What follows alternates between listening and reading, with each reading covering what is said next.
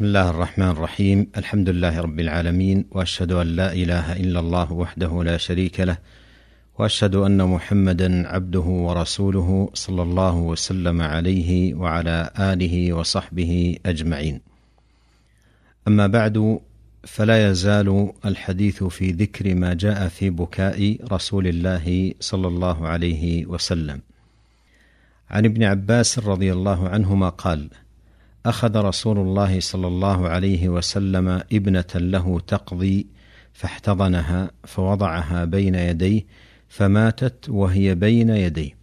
وصاحت أم أيمن فقال أي رسول الله صلى الله عليه وسلم أتبكين عند رسول الله؟ فقالت ألست أراك تبكي؟ قال إني لست أبكي إنما هي رحمة إنما المؤمن بكل خير على كل حال. إن نفسه تنزع من بين جنبيه وهو يحمد الله عز وجل. أخرجه أحمد.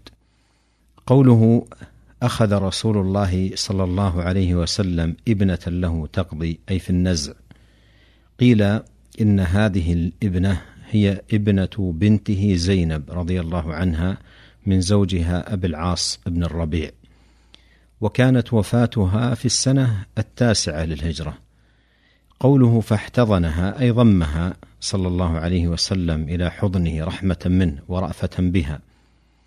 قوله وصاحت أم أيمن فقال أي رسول الله صلى الله عليه وسلم أتبكين عند رسول الله؟ فقالت ألست أراك تبكي؟ بكاء النبي صلى الله عليه وسلم هو أن عينه تدمع. وقلبه يخشع ولا يقول إلا ما يرضي الرب. فدمع عينه عليه الصلاة والسلام بسبب الرحمة بمن قبضت روحها. لذلك قال لها صلى الله عليه وسلم إني لست أبكي إنما هي رحمة. أي أن هذا الدمع وهذا التأثر رحمة بهذه التي قبضت روحها.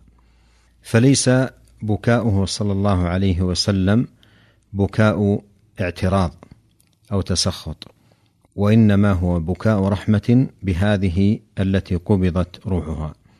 فجمع صلى الله عليه وسلم بهذا بين الرضا بقضاء الله فلم يقل إلا ما يرضي الله وبين الرحمة بمن قبضت روحها. وهذه الحال أكمل من حال من لا تدمع عينه لقوة رضاه وضعف رحمته. قوله إن المؤمن بكل خير على كل حال أي أن المؤمن أمره كله خير على كل حال فهو على خير في سرائه وعلى خير في ضرائه. ففي الأول يفوز بثواب الشاكرين وفي الثاني يفوز بثواب الصابرين. قوله إن نفسه تنزع من بين جنبيه وهو يحمد الله عز وجل تجد كثيرا من الصالحين تنزع نفسه وهو يحمد الله عز وجل فلم ينسى حمد الله حتى في هذه اللحظة الشديدة. وتجده أيضا يعاني أمراضا مؤلمة ولسانه رطب بذكر الله وحمده. وعن عائشة رضي الله عنها أن رسول الله صلى الله عليه وسلم قبل عثمان بن مضعون وهو ميت وهو يبكي أو قال عيناه تهراقان. أخرجه الترمذي وأبو داود وابن ماجه. وهذا بكاء رحمة. والله سبحانه وتعالى يرحم من عباده الرحماء. وفي الحديث دلالة على جواز تقبيل الميت. وقد قبل أبو بكر الصديق رضي الله عنه النبي صلى الله عليه وسلم بعدما توفي.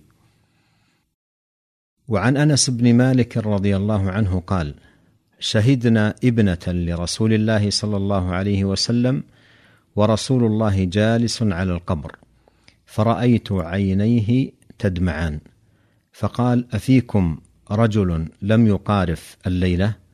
قال أبو طلحة أنا. قال انزل. فنزل في قبرها. أخرجه البخاري.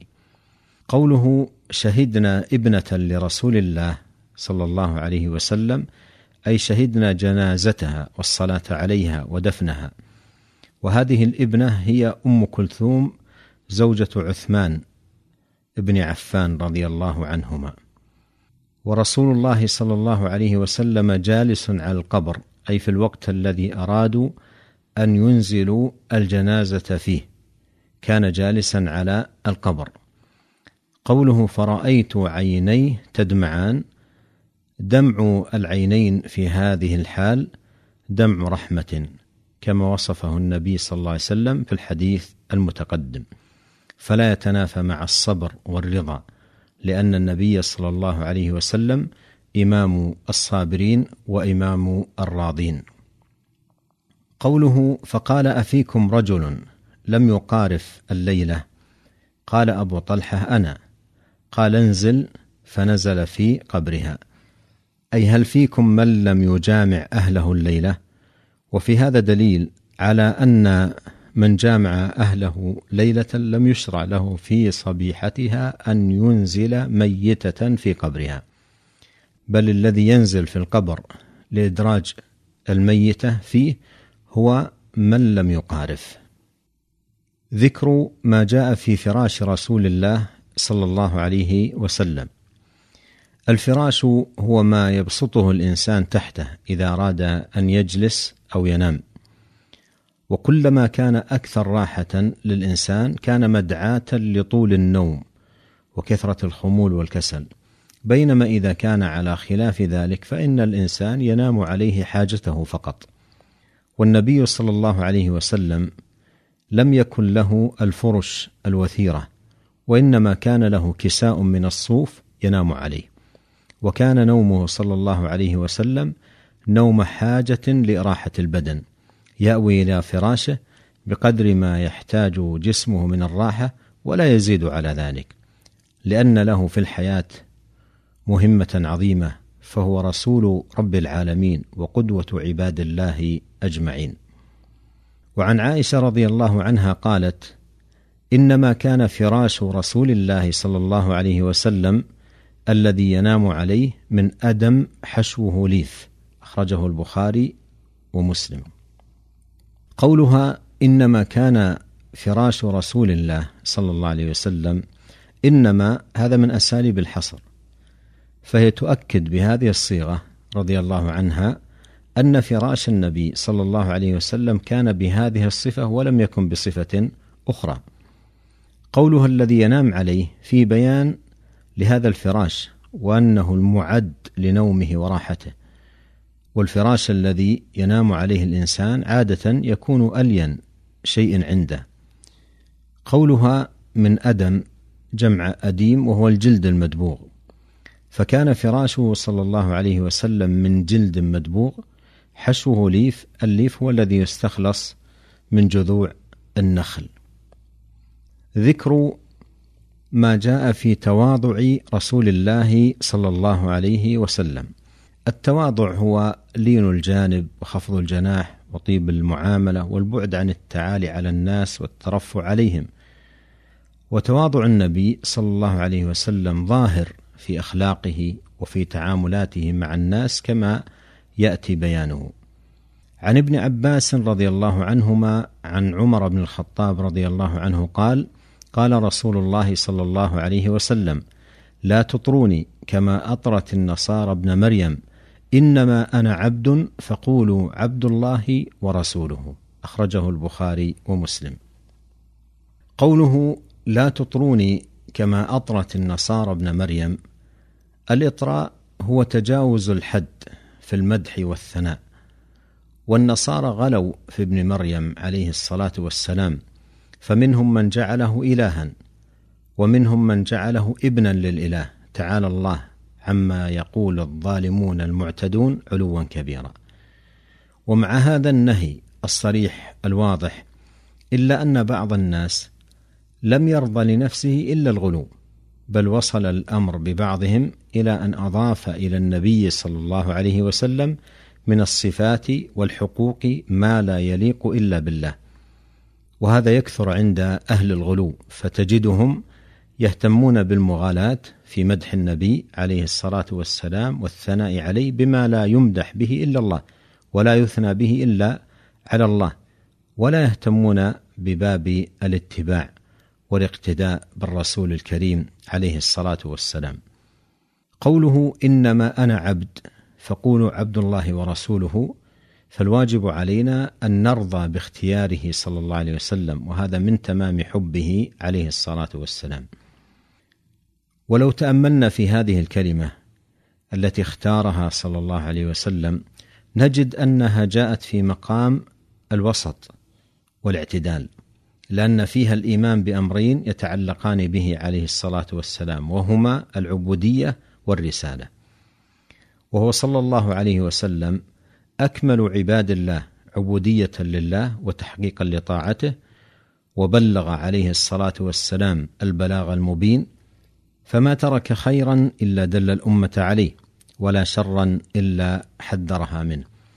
فهو عبد الله والعبد لا يعبد ولا يعطى شيئا من خصائص الرب ولا من حقوقه مهما ارتفعت مكانته. ورسوله والرسول حقه أن يطاع وأن يتبع. وأن يسار على منهاجه وأن يقتفى أثره. فكلمة عبد الله ورسوله تبعد العبد عن جانبي الغلو والجفاء وتحقق له الوسطية فلا إفراط ولا تفريط. فالبعد عن الغلو يكون بتحقيق الإيمان بأنه عبد والبعد عن الجفاء يكون بتحقيق الإيمان بأنه رسول. وعن أنس أن امرأة كان في عقلها شيء فقالت يا رسول الله إن لي إليك حاجة. فقال يا أم فلان انظري أي السكك شئت حتى أقضي لك حاجتك. فخلا معها في بعض الطرق حتى فرغت من حاجتها رواه مسلم. وهذا فيه تواضع النبي عليه الصلاة والسلام لهذه المرأة في سماع حاجتها وترك اختيار المكان لها فلم يقل لها تأتيني في مكان كذا بل اختارت هي المكان واستمع إليها عليه الصلاة والسلام حتى انتهت من إبداء كل ما عندها وكان صلى الله عليه وسلم هديه التواضع للصغير والكبير والمرأة والعبد والخادم مما كان له عظيم الأثر في قبول دعوته عليه الصلاة والسلام.